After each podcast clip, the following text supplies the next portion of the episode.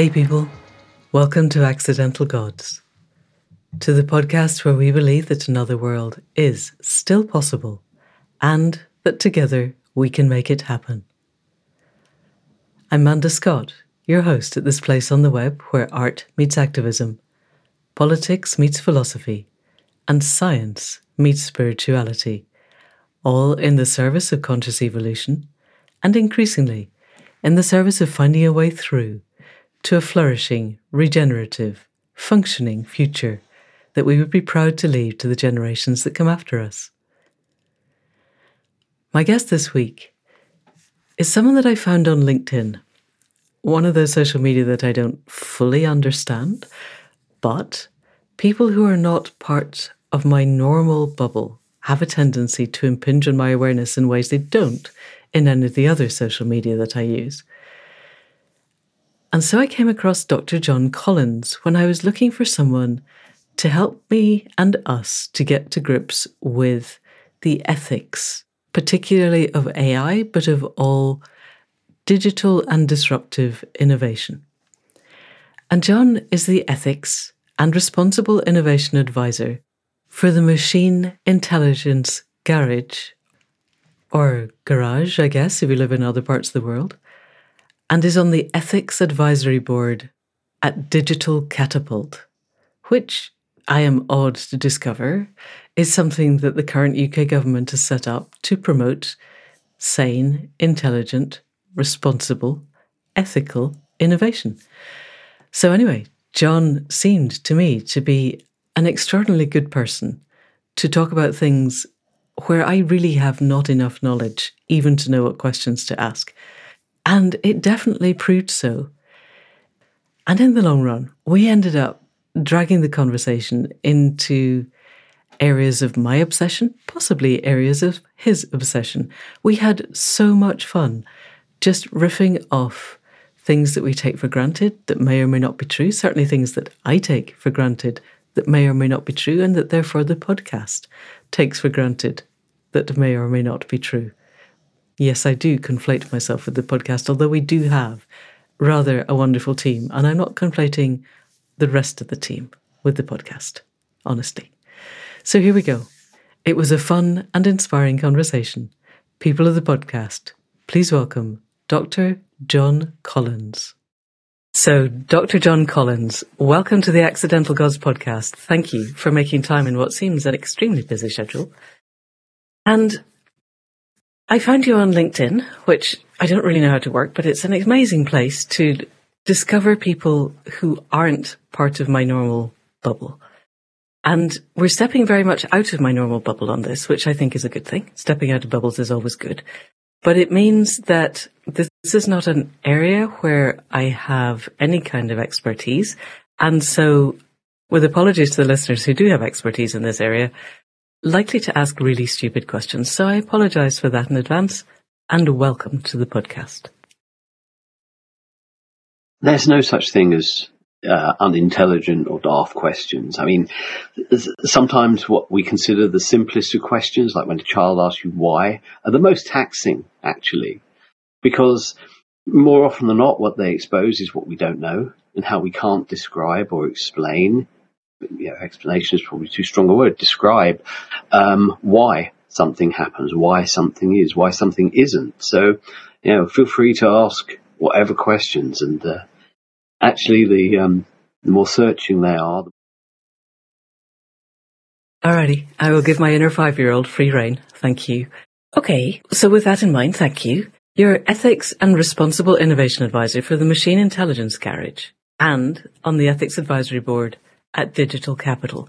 And I spent a little while exploring YouTube videos from both of these, so I have a slight edge on people. But can you explain what these two things are and then how you fit into it? Well, the Digital Catapult is UK government's agency that brings together big business, small business, startups in the tech world um, to help them grow and scale and do things right. And as part of doing things right, they have created five, six years ago a group called the Machine Intelligence Garage.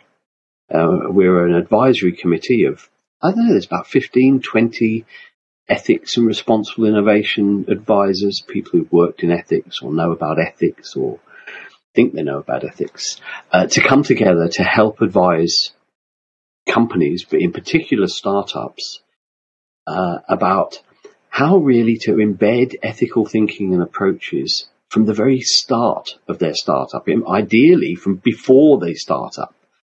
And um, having deep conversations that explore how to better develop their products and processes so they're mindful of the rights of others and ethics and everything that goes into actually running a, what I would call a proper business in a responsible way and actually using tech responsibly.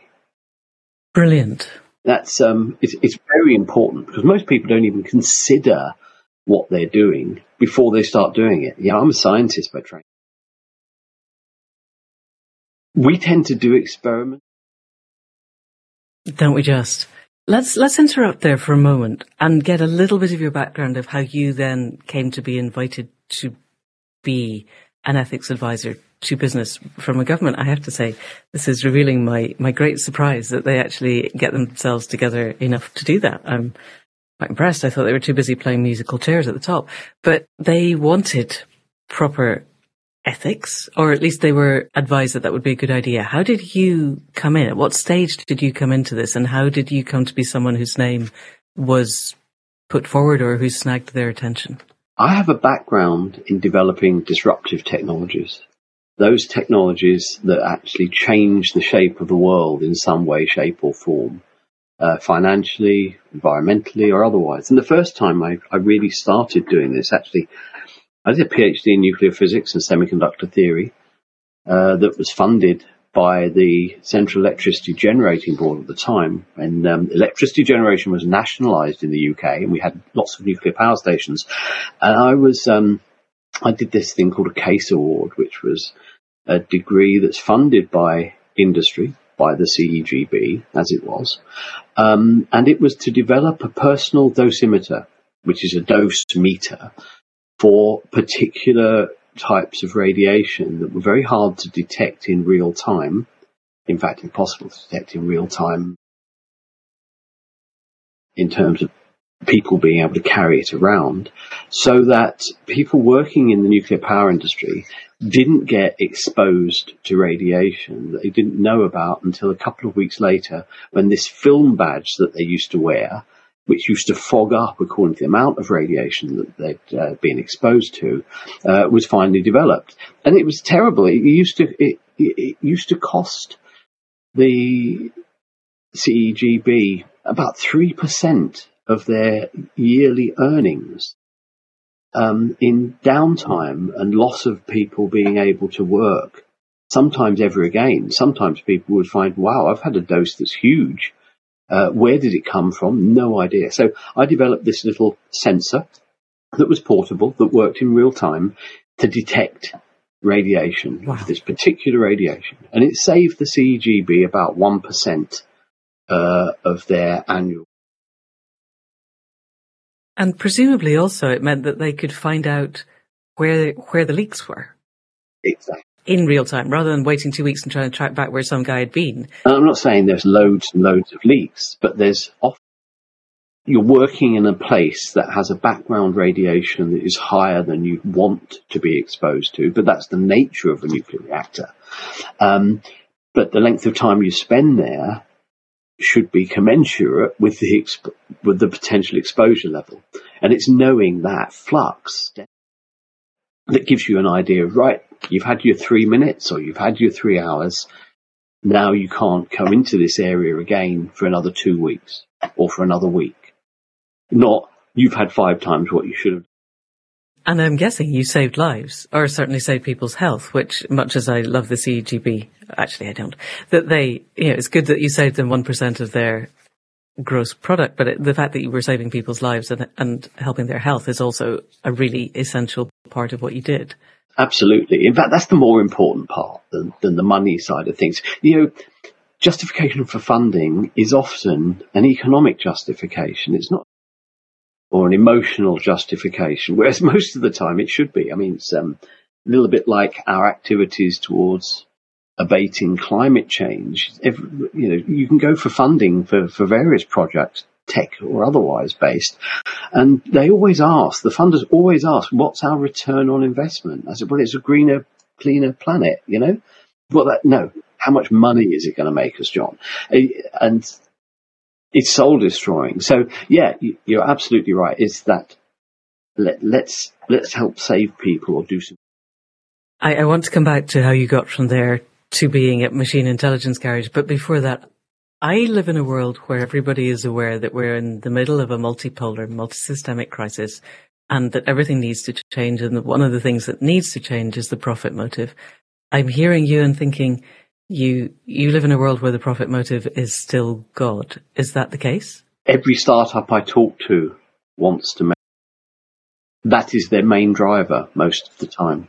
Right. I mean, in the in the tech world, all we ever hear about are tech bros creating a new new crypto token. I call it crypto shit because I think they really are bad for everybody, and they really need to be got rid of. But yeah, um, money is the old god still. Yeah, there's m- more money awash in the city of London for tech investment than there's ever been. Okay. And there are companies now, you know, 10 years ago, the idea of a unicorn company was out of this world. Now, everyone's trying to be. What's a unicorn? A unicorn company is one that's valued before they've even made money, before oftentimes they've even got going properly. They're, and um, they're valued at a billion pounds or billion dollars or more.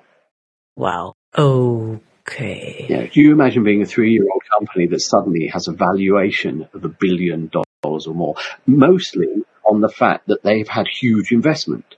So you get these young startup companies, five, ten people, who suddenly get 20 million pounds investment and then they get 200 million pounds investment. And then on the back of virtually nothing, they, um, they're suddenly valued because of that investment at a billion pounds or more. Right. Then they become very attractive. Then you go for your IPO, your initial public offering, and and lots of people make lots of money, even though they might not have done anything. They might have actually done something really bad, but we just don't know.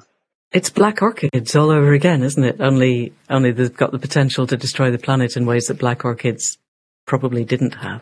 Let's they weren't black tulips. Sorry, black tulips. It's that it's that everybody says something is worth something, therefore it must be worth something, which isn't necessarily the case. I last thing I heard, everybody wanted to go from startup to acquisition by Google or Amazon or Facebook or Apple, because then you can just stop working and the bigger companies bought you up. Let's let's leave that for a moment. Go back to you're working for CEGB. You've created a, a real-time dosimeter, which sounds absolutely amazing. I remember when I was a vet, you know, we used to have the little bits of film on the badges and all the time. Uh, we, we were only being exposed to x-rays but even so you'd come back and somebody go right you're not going in the radiology room again for the next six months sorry. So give us a very edited highlight of how you hopped from there to machine intelligence.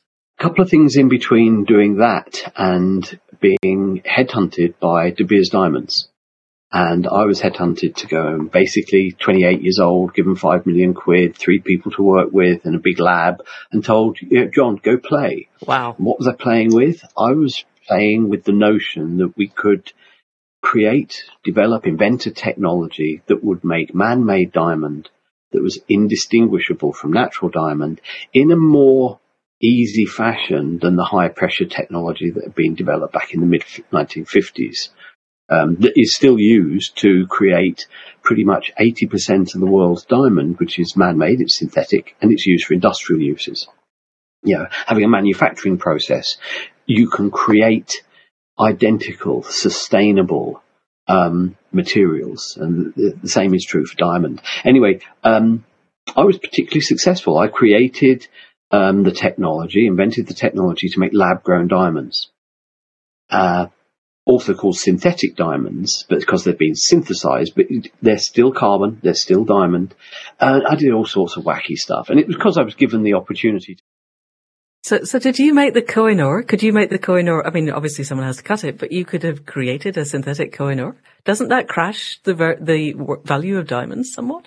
No, you see, this is the thing. You, in theory, you could make the Kohinoor, but I d- I don't think anyone would really want to because it wouldn't have the same value. And part of the purpose for this project was to show just how low cost could you make these things and just how high quality. And now you can see Pandora all of the diamonds that they use are lab grown diamonds. And there's a really good, the best reason is the reason why I actually started doing the project, which wasn't known to De Beers until I left. And I finally, a few years after I left, actually told them, or they got to know. Um, they wanted to do it to protect their market. Yeah, the, the diamond market is huge. It's created. It's marketed. Every diamond is unique.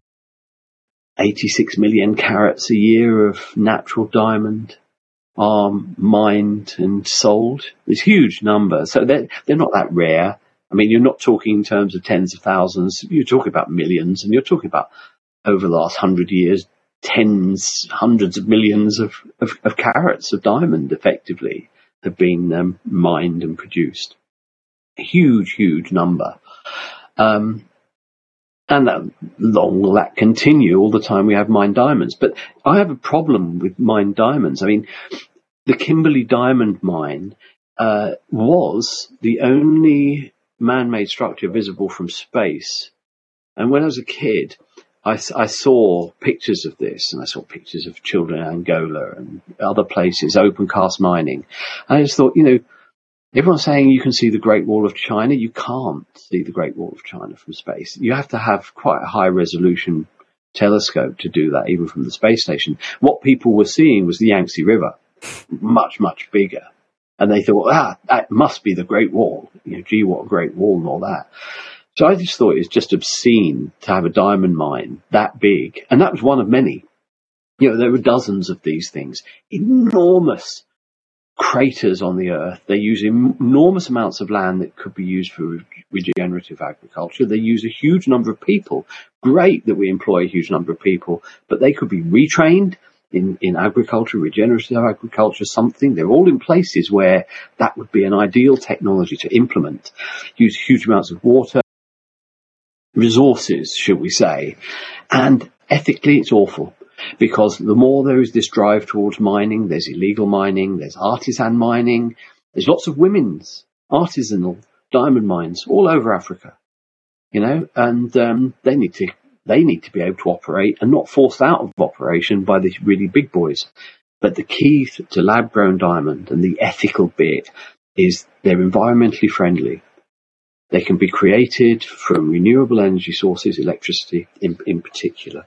Most importantly, they're conflict free. They're not blood diamonds. We can trace their provenance back to the very gases that they were made from. Uh, and we can actually produce a nice sort of table of outputs about just how ethical they actually are. Okay. And um, that's it's really important because mine diamonds, no matter what, finding the provenance of them is like finding the provenance of, of old artworks. I mean, it's all done on a basis of trust, and there are some industries where that trust is lost very easily, uh, particularly when you have large companies that uh, can be divisive about their marketing. Um, not saying that De Beers was like that. Actually, De Beers did phenomenal stuff. They sold all of the, their diamond industry interest to Botswana for nothing.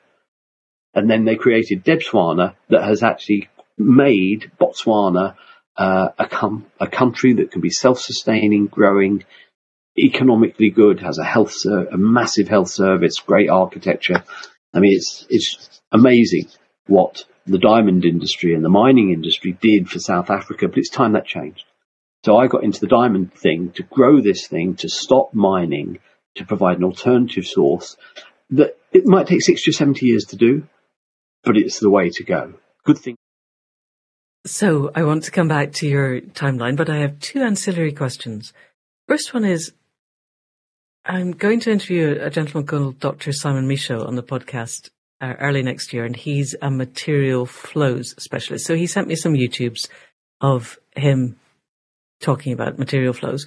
And in one of them, he's with another gentleman who specializes in rare earth mining, and I was totally gutted by the videos of something simple like graphite, even not the rarest of earth in China, and and and the acreage, the the thousands of acres of polluted land and polluted water.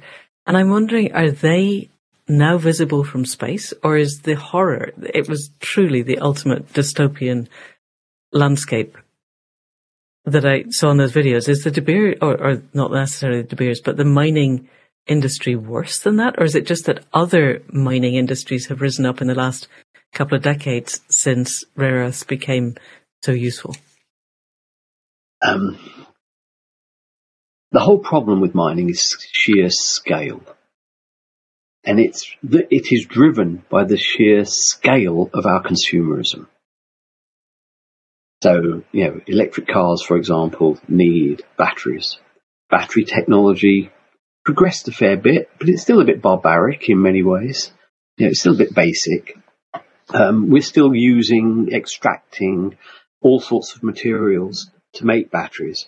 As we offer everything, everything comes from some sort of extraction whether it be water, whether it be lithium, whether it be gold, you know, and it's all taken out as the, the individual material. It doesn't come ready made. You know, I'm mining batteries. No, I'm mining the materials for batteries. And if you've got 10 different materials, you've got 10 different mines, probably in 10 different places. And they've all got to be brought together. So there's the massive environmental impact, both of the mining and the sheer scale of it, you know, I, I maintain one of my life's purposes is to help people understand scale, understand, you know, what it, what it means, what a million means, what a billion means. I mean, I maintain that people in the UK didn't know what a million was until the lottery came along. Um, they, re- they really hadn't heard it very much other than from government. They certainly hadn't heard about it as individuals and people, you know, 30 odd years ago, whenever, whenever it was. In fact, I, I first understood a million when I was about eight, nine years old. I was at school and one of our new classmates was a guy from Sheffield, um, whose family had moved down from Sheffield after his dad had a, a, foundry accident, lost both his legs in a foundry accident, and he got one of the UK's largest payouts at the time, which was more than a million pounds. Now, no one believed him in the class. This class of junior school kids who all said, "No, you can't. It wouldn't fit in your house." They didn't understand about banks. You know, it, didn't really. we didn't talk about money like that at home or anything else. So it wouldn't fit in your house. And he said, "No, it's not in the house." But yes, more than a million pounds. But no one would believe him. So that it, it was a great source of disturbance in the classroom. So my teacher, Mr. Burke, said, look, here's a five pound note. And he got a micrometer out and he showed us how to use a micrometer to measure its thickness and measure its length and measure its, its width and calculate its volume. And then what's the volume of a million pounds of five pound notes? Uh, yeah, five pound note because, you know, not many people carried around 10 pound notes and certainly to carry around guineas or anything else. Anyway, we calculated it was about a, a meter cubed, a yard cubed there.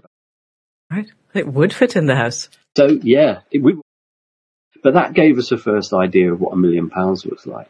And now you can put a million million pounds into a holdall with fifty pound notes. I mean, it's comparatively easy, and you can put it into your socks with five hundred euro notes. You know, that sort of thing. And that's why they had to get rid of them.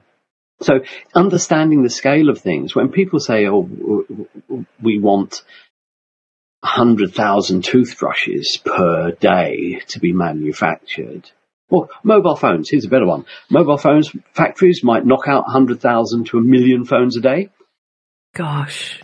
Just imagine how many that is every second. Or Coke bottles, yeah. or Coke cans, 20,000 per minute going round on a slow conveyor. And then where do they all go? And that, and so yeah, when you're mining a hundred different elements for a hundred different uses, or you're mining a thousand barrels of oil a minute from somewhere, it, understanding what that means is is really very important. So yeah, the mining industry generally is, is bad news for the planet, good news for us, and we can't just stop it There's too much and it's too interconnected.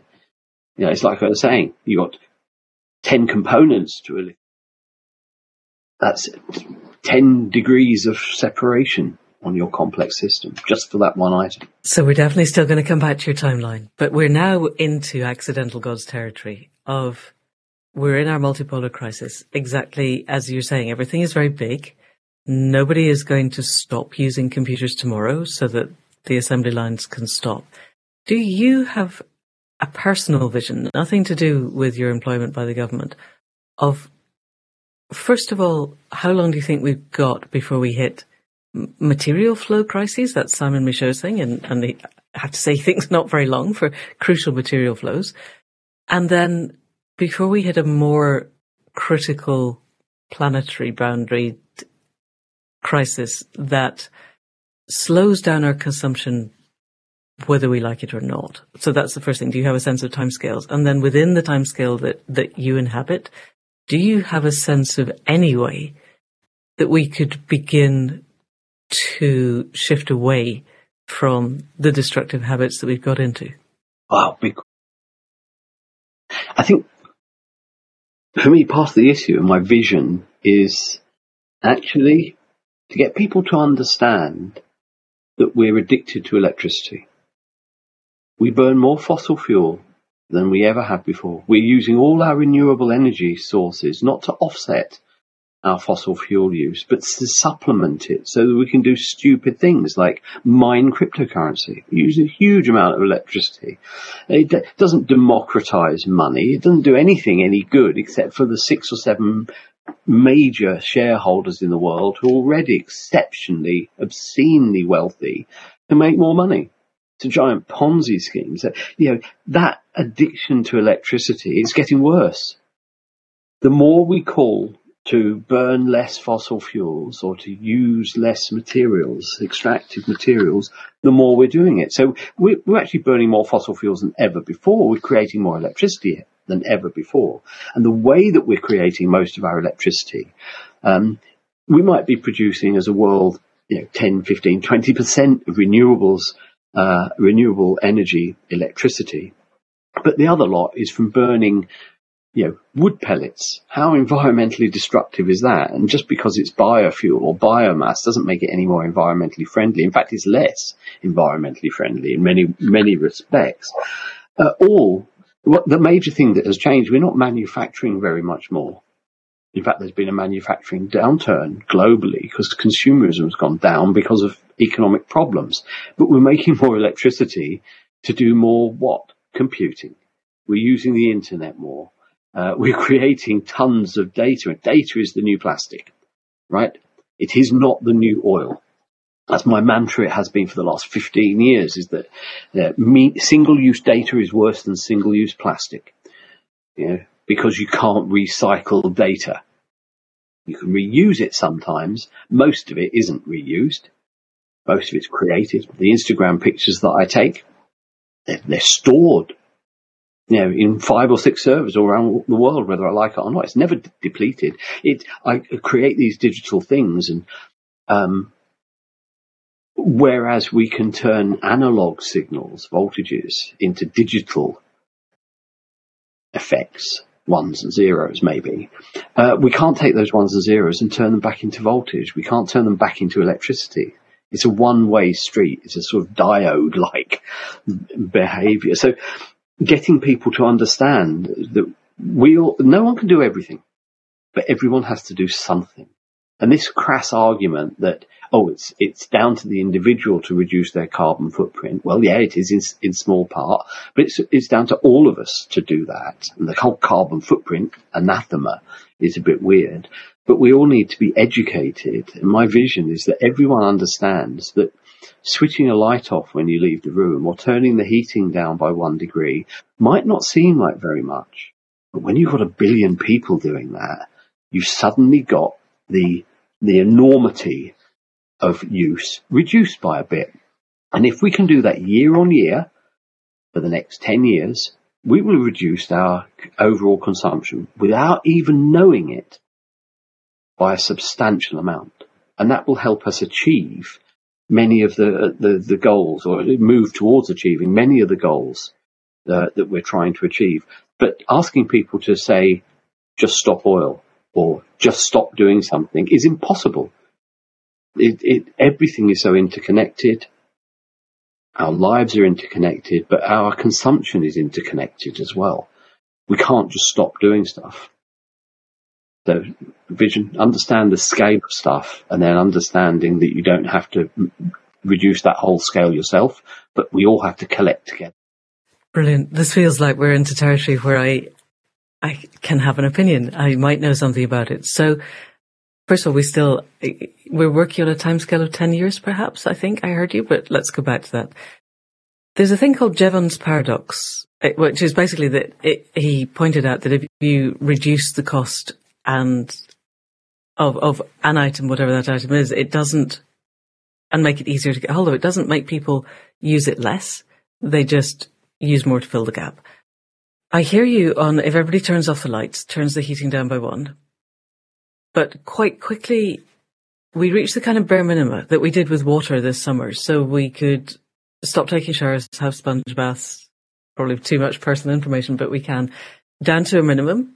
But there comes a point where there's our water consumption is is what's needed to keep the animals alive and keep us alive, and, and there is no more left to cut.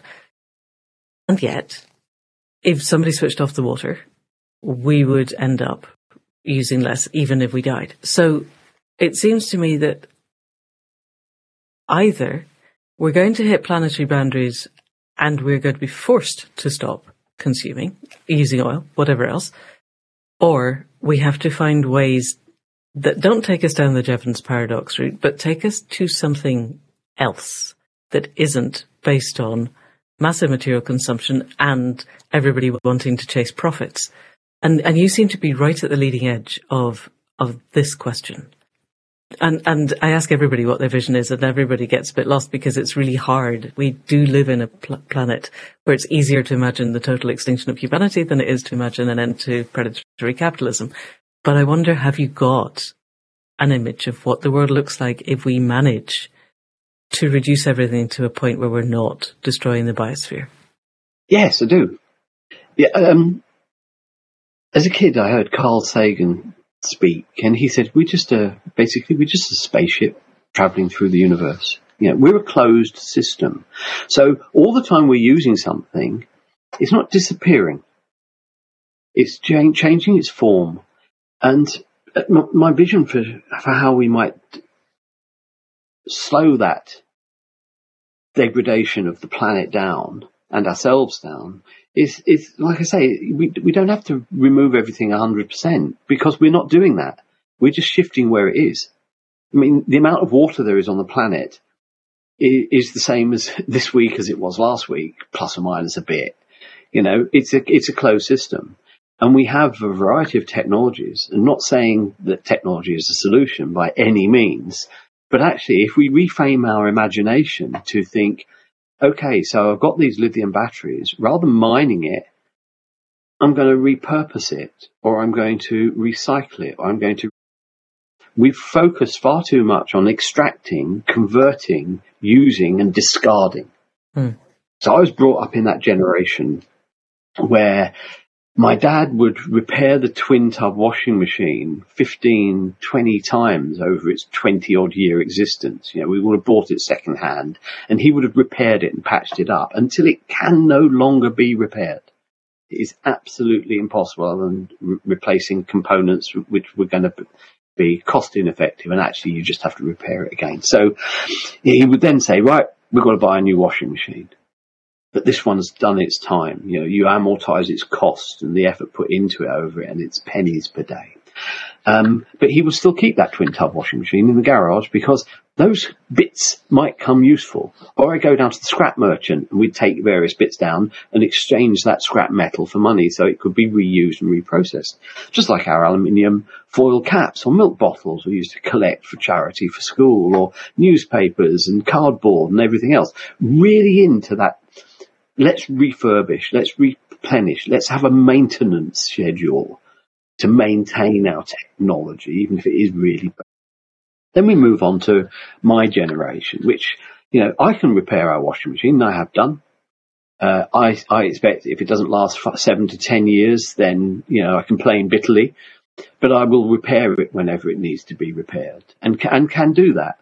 But I will go more quickly towards the um, the rather than the the refurbishment aspect because I can, and because actually life can be a little bit too fraught when you've got three kids under the age of 11 and you know, one of whom's a baby and you have to wash nappies every day and it really used to get me down. So I will then, after seven to 10 years, amortize how much this value I've got out of this washing machine and then I'll buy a new one.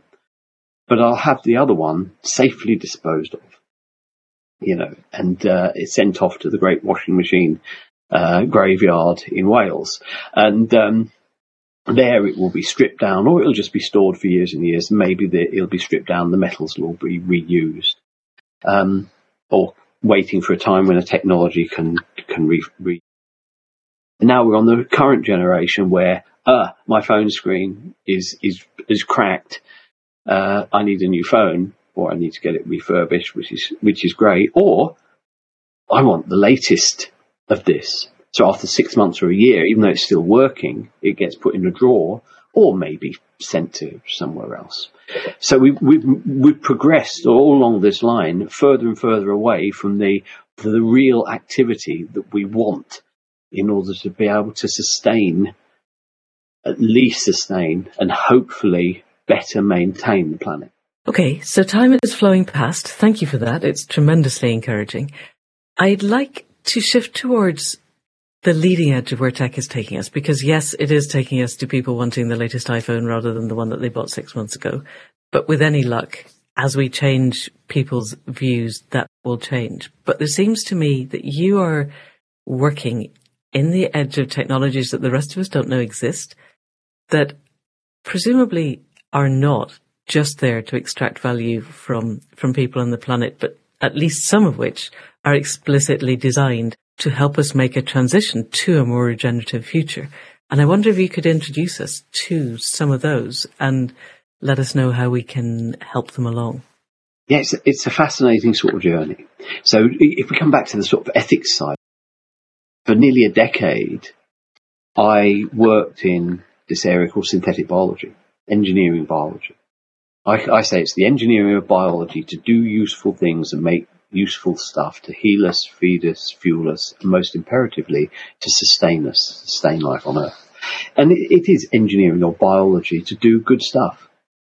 It's um, it is to create more resilient um, organisms. It is to use bacteria to eat plastic, maybe, or, or convert plastic into energy, or all of these sorts of things that you, you read in, uh, you know, Ursula Le Guin books and Margaret Atwood books, and most people have a dystopian outlook on it. Actually, it can be really, really useful.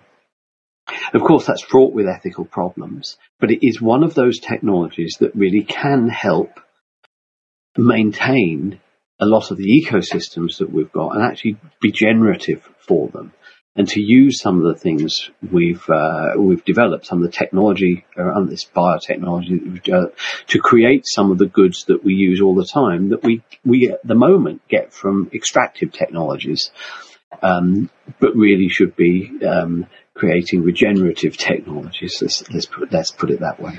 And so, yeah, my my sort of my journey in the ethics world and the tech world has gone all the way through from sort of power generation, electricity generation, through to materials generation with the, the man-made diamond, through to biological materials generation with engineering biology. And one of the key features of engineering biology is the fact that we can model and simulate and hopefully predict uh, how we're going to create new materials, drugs, for example, um, or recreate materials that um, exist in nature, but we don't want to scavenge from the planet. And there's all sorts of protection mechanisms put in around that scavenging now, but um, hey, it still happens. We still farm, you know, we we still grow potatoes. Um, you'll see that, that, one other area that I've been associated with has been uh, lab grown meat, like lab grown diamonds, you know, and, uh, and various other lab grown things. Lab grown meat is potentially a really good uh, part solution for the generation of greenhouse gases by uh, agriculture, in particular livestock, poultry, and aquaculture. You know, if we can make these things more environmentally efficiently and friendly, then we're, we're we're looking now very explicitly at the ethics, and you said right at the start that you wanted to help startups to start with an ethical base.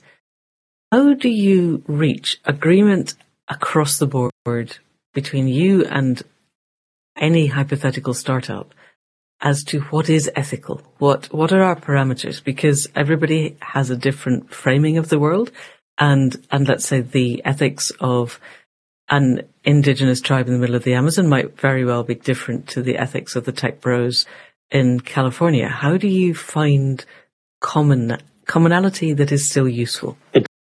Issue to face. It's all done through discussion, and everyone's ethics is different. But I think the universal approach to ethics must be, you know, does is this is this needed? Is this going to do good in the world, uh, or is it going to do nothing? Is it going to use more resources than than it should do? Um, is it going to cause harm? Is it going to uh, impinge on someone else's human rights in some way, shape, or form? Uh, because the, the, Bill of Human Rights is generally accepted around the world. Um, there are some you know, aberrations, shall we say, and there's certainly a lot of people who stretch it uh, a lot further than it should be. But in general, if we, when you're talking about yeah, seven odd billion people on the planet, I think nearly everyone would agree the Bill of Human Rights is in most mostly right for them. And so all our ethical thinking should really be based around our understanding of what human rights are and that and and what freedom of speech is and how we have to acknowledge or well I believe we have to acknowledge that if we're going to enable freedom of speech, there's freedom of speech for everyone, even if we don't like it. Um, we might not like what they're saying, but we should love the fact that they can say it. Now that gets stretched to a point where if they're starting to say things or do things that stretch that human rights um, belief, then we all have to say that this is outside of our basic Venn diagram, with, which enclosed by the Bill of Human Rights. And what we generally accept is good is good for mankind and more than humankind as well. You know, we, we mustn't ignore that. Uh, it's very very important because we we anthropomorphize everything, but uh, that takes away the rights of buildings to not be degraded by acid rain. You know, who knows? Uh, the rights of animals to have clean air as much as we have. So, how do you plan forward? Because it seems to me that second order impacts are really hard to predict. If we'd gone back 15 years and talked to the developers of Twitter and said to them at some point in the future, a bloke who's got enough money to send his own private rocket to the moon is going to take it over and tweak the algorithms such that the free speech of a certain sector of the community will be amplified and the rest may end up finding themselves diminished. And nobody knows what that will do to the future of democracy. Or even if we were to say that Twitter will become one of the tools through which trust will be undermined to the extent that democracy is under threat, that would have been incredibly hard to predict when social media hadn't happened and we hadn't seen that it brings out the worst in everybody how how does anybody ever get anything moving off the launch pad without paralyzing themselves with what might go wrong? Well, take, take the example of startups working in tech. Um, suppose we were talking to the startup that created Twitter all those years ago, and we wanted to think, know, what's this going to be? We have imagined already the name Twitter and we put a whole narrative around it. It's wonderful. We're using our imaginations all the time. It's what we're imagining that is often at fault. Uh, and um, that's my, my, view. Is often perhaps it's often at fault. We're always imagining bad, um, or we're imagining a false good, and we're creating. Oh, we need to do this because it's going to help all these people. We need cryptocurrency because people don't have access to cash money, and that's going to disappear soon. Uh, and everyone wants the you know the, the the ownership of their own data. A lot of these are false, entirely false imaginations put together into a narrative to to help us to accept the fact that actually what we really want is something very different. So we've gone into the startup Twitter. So they've from the off, they've imagined that this system can occur. Then they've gone through the activities to create the code that enables them to do what they think should be doing. And at every step of the game, what we should be doing is helping that company to, what are the consequences of doing this? To me, to my company, to society, to other people's society and other languages. So I, I think, although it's not possible to predict, it is possible to imagine the outcomes. And by imagining those, you can imagine ways of not getting there or ways of getting there quicker, you know, in the event of good things. And that's what really uh, some sort of ethical introspection needs. It needs people to sit down and imagine. So I take people through on the tech side, um, talking about things like um, algorithmic bias. I say, well, the algorithm itself isn't biased. The bias is actually on how it selects data, and the data might be biased as well. So you've got bias times bias when it comes comes down to that. But how do you how do you detect that? So I say, well, imagine you are data, right? You're you're a piece of data. You know, so you're a PDF image or a JPEG image of yourself. Imagine what happens to you as you go through that algorithm.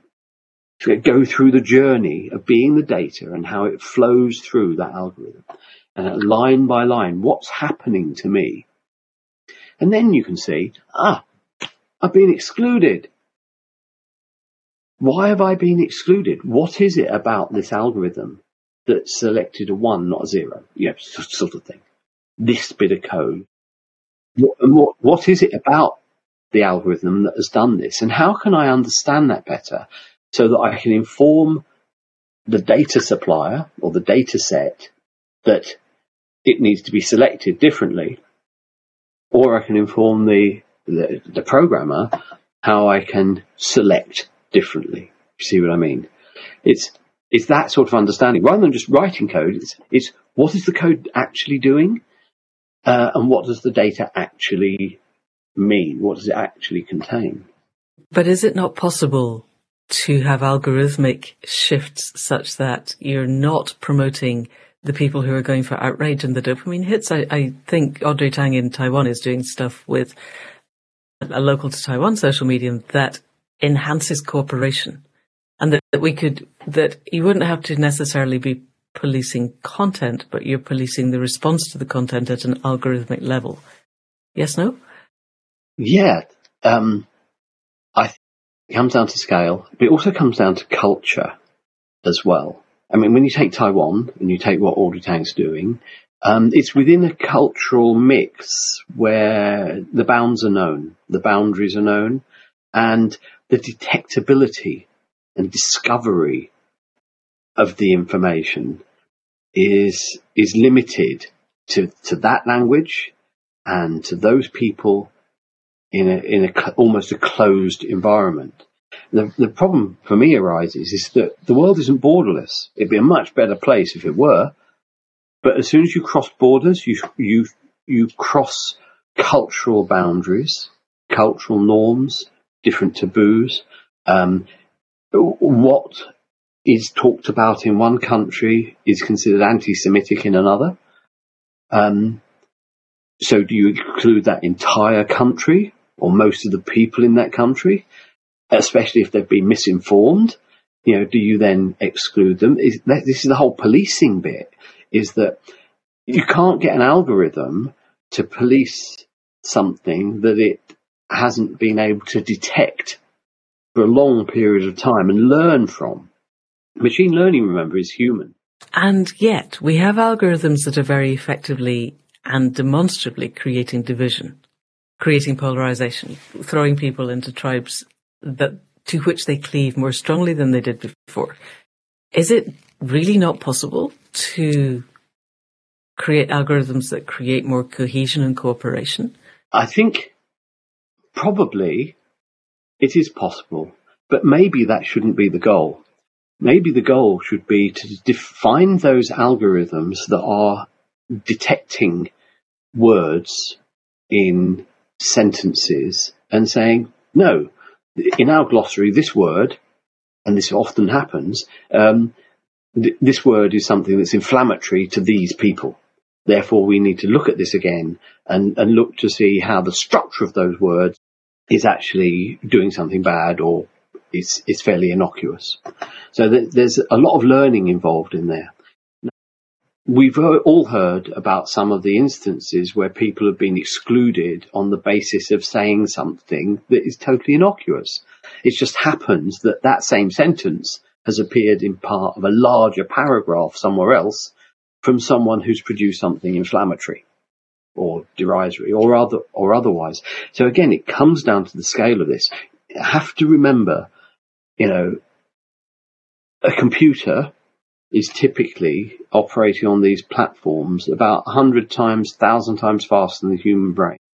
We've got 86 billion neurons in our brain operating and firing to produce a thousand thoughts a second, maybe one thought a second for some people. You know, who, who knows? Inordinate amount of data to search through.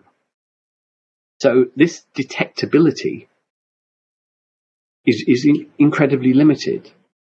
And if your, all your algorithms are pointed towards detecting this mass of information embedded as needles in needles of a haystack of needles, you start to come across a, a, brick wall where you just can't find it quickly enough or enough of it and respond quickly enough. Okay. So in my own iterative loops, which I suspect are quite slow, we have single use data is as dangerous as single use plastic. I I still have an image of the Pacific gyre of plastic, which is four times the size of Texas and, and can be many meters deep. And I think I, I'm struggling to imagine data being that dangerous, but it doesn't go away. It's held. The ACI has got, you know, several terabytes for every person on the planet. And yet Twitter, Facebook, social media I hadn't intended to take this podcast towards social media, but it is proving really interesting. It seems to me that there's the, you said a few words in a sentence and Twitter doesn't like it and now it's banned you for life and, and that's very sad. But on the other hand, you could have been the ex-president of the United States trying to incite revolution and got banned from life. And that's, you know, frankly, quite happy with that. You don't get to call fire in a crowded theatre when there isn't a fire. But it seems my understanding is that the algorithms, particularly in Facebook, Twitter, possibly TikTok, which I don't go near, so I don't really understand it, that cause posts to be liked and reliked depending on the number of responses that they get and that the most inflammatory posts tend to arise from a relatively small number of accounts who are very, very good at posting very inflammatory posts to the extent that the political parties in the US discovered that if they didn't produce posts that were inflammatory and which fed into their own tribe's side of you need to crush the other side really badly or we're not getting our dopamine hits, then they didn't get any traction.